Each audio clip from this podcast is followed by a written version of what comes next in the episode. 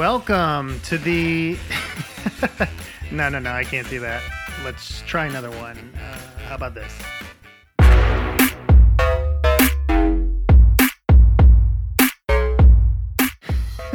no, no, that won't work either. Let's try this.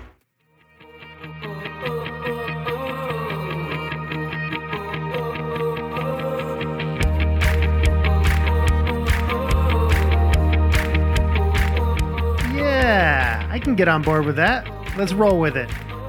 Welcome to the Begin the Begin podcast. My name is Jeff Hilimire, and I'm on a mission to find out what makes people tick. Not just anyone, people who are making a profound impact on the world. I want to dig into their origin story and get to the root of why and how they do what they do.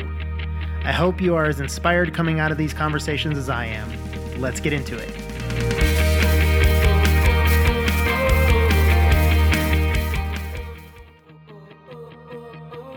On this episode of the Spun Mafia series, I'm honored to get to help break the news about one of the SpunLogic partners' sale of their business, 44, to Bounteous. We talk about how he and his partners have built 44 over time, what it was like selling a business during a global pandemic, and why Atlanta continues to be a hotbed for marketing and advertising agency acquisitions. And hey, while I've got you, definitely consider hitting subscribe on whatever platform you're listening to this on. I have a lot of great guests lined up that, trust me, you won't want to miss. Okay, let's get into it.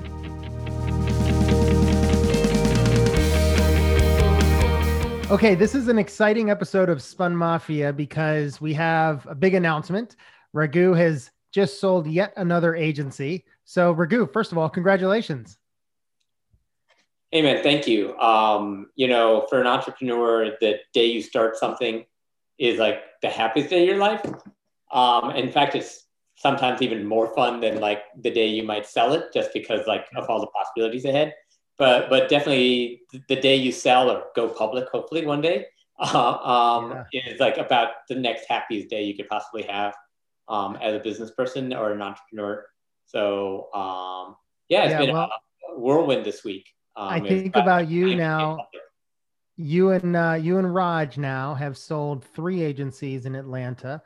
Um, I think about uh, Silicon Valley. Did you watch Silicon Valley? Yeah. Joe, remember the tres commas, the three commas? You guys yeah. are in the three agency sold category. I don't know who else is. I've only done the two. Um, so tell us about the deal. Tell us uh, what you guys did.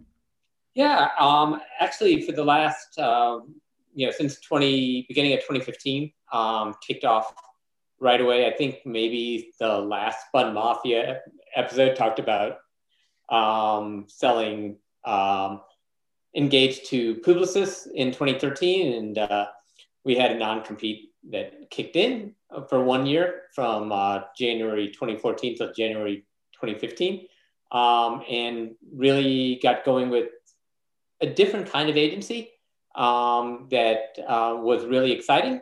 Um, and earlier this week, we were able to announce um, its sale. And for, for, 44, our big piece was um, concentrating on you know platforms, particularly e-commerce, something that we never did before mm-hmm. yep. at Engage. I mean, we had um, what 45 million dollars a year in revenue, and not a dime of it, I think, was on e-commerce. Um, you know, and that just shows you how exciting the digital space is. I mean, there's all sorts of different ways you can do things. Um, mm-hmm. An email agency, a general web agency, SEO, PPC. Um, some of those things are interesting to me, and for me, e-commerce ended up being the most interesting thing I could do.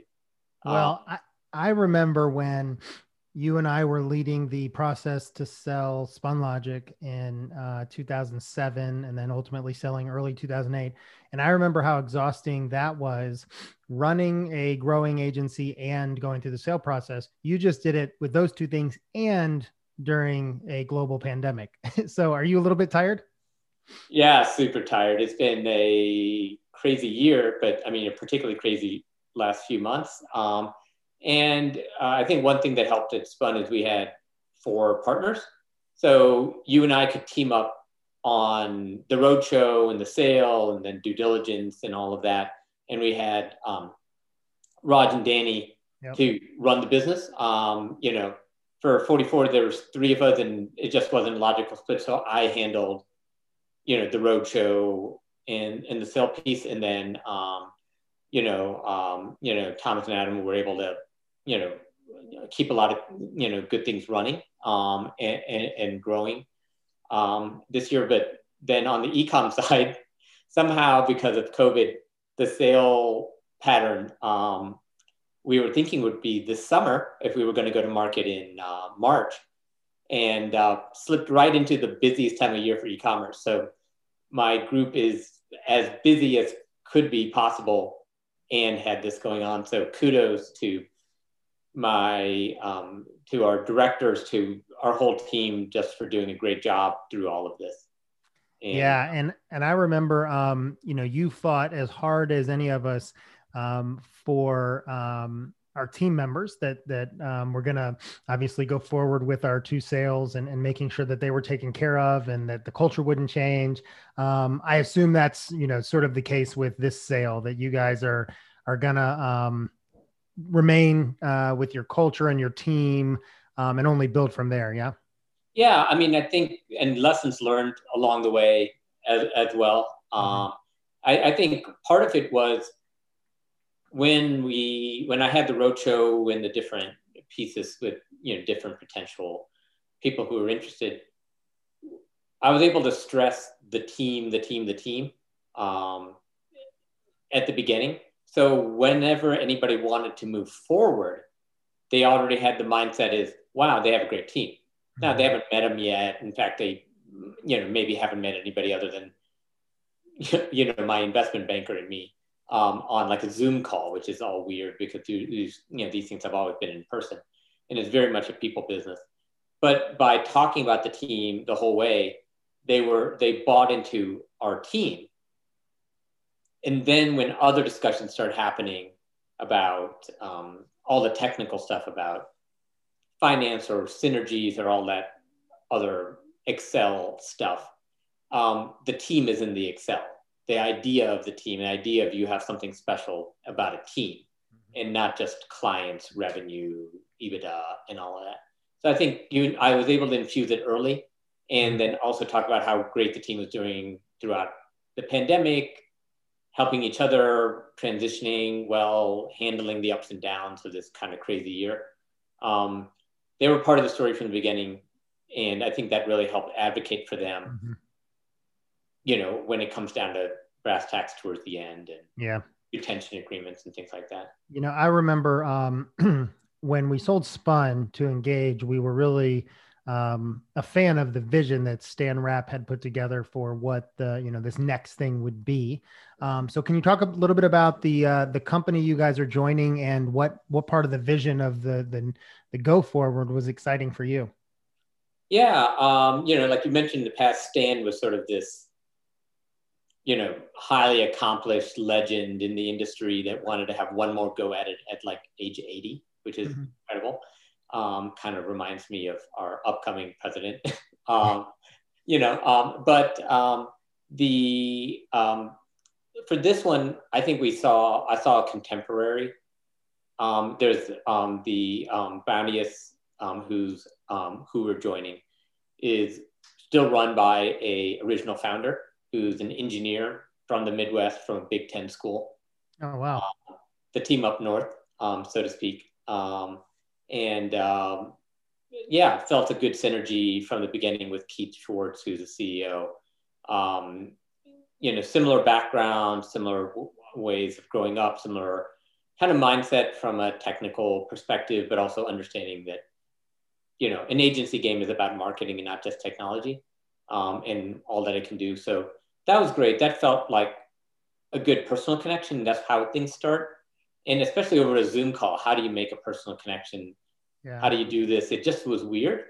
And some some calls over the summer for these roadshows were just like, explain to me line 12 on page four of your PowerPoint. And you're just like, guys, it's not about that. At this stage, it's got to be about, you know, the people, what you want to do, what you want to accomplish, the goals you want to have, why you're selling to accomplish certain goals. Mm-hmm. And for us, I think it was similar to Spun for 44. We accomplished a lot and we were working with some pretty big clients. and kind of having a national, maybe even international scope to what we do, but we didn't have scale.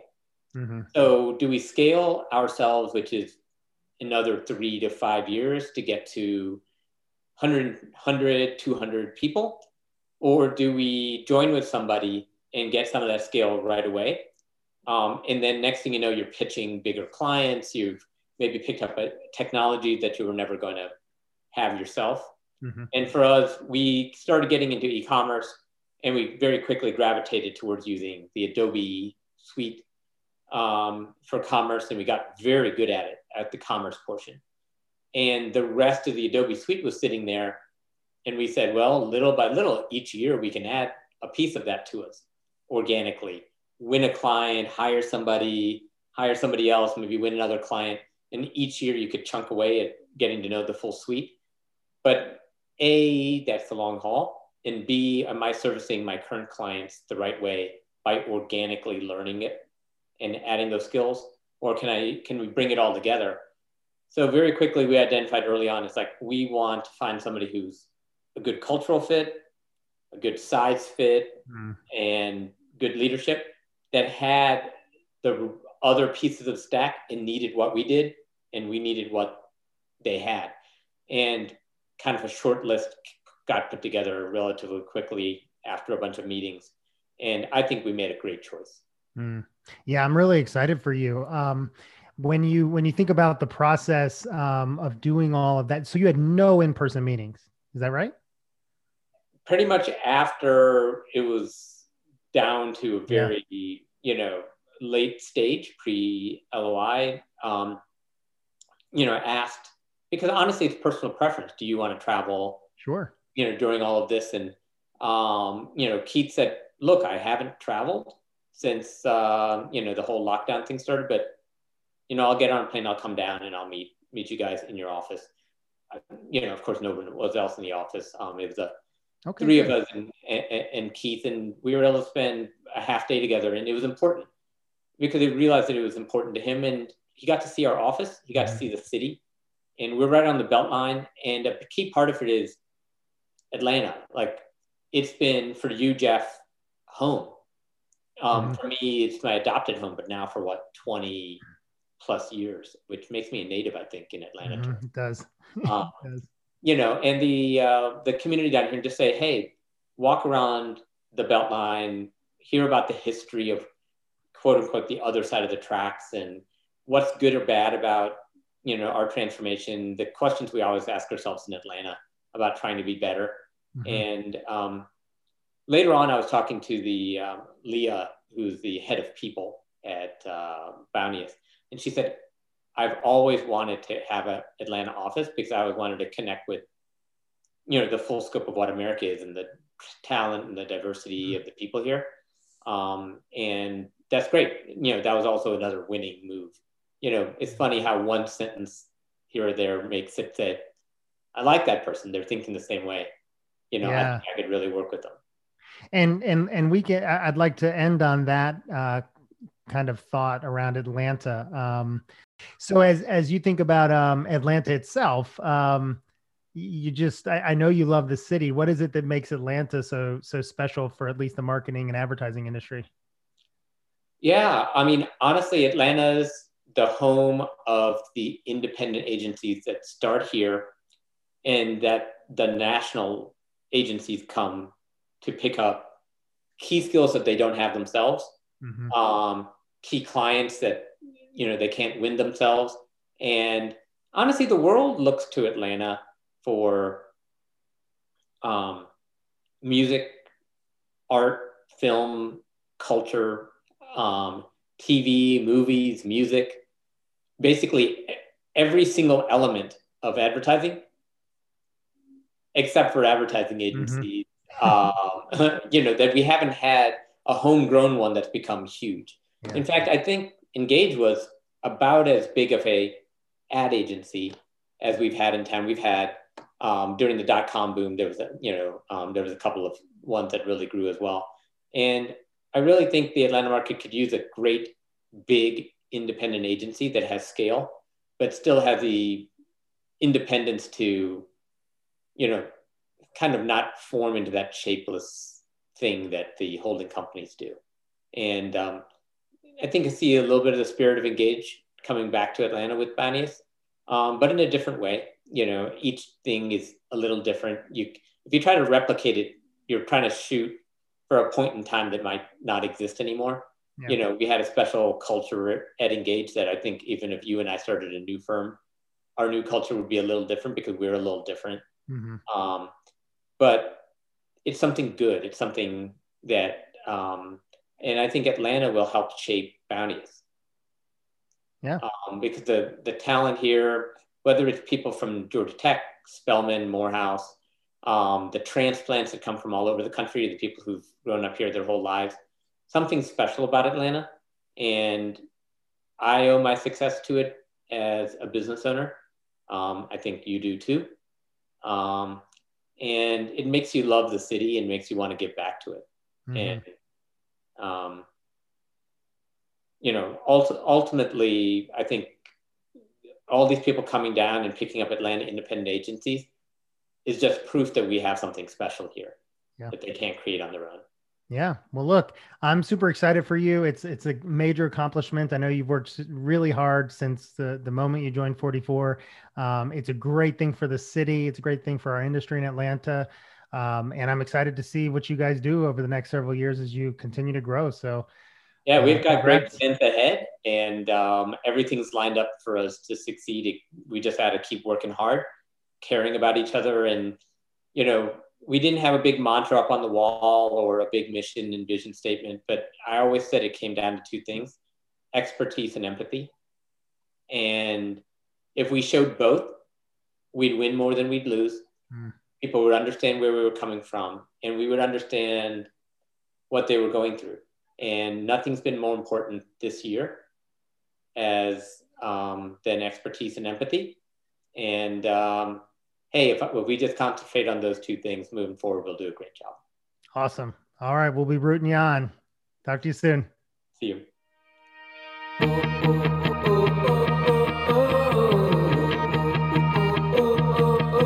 Wow, you made it to the end of the podcast. I didn't think people did that anymore.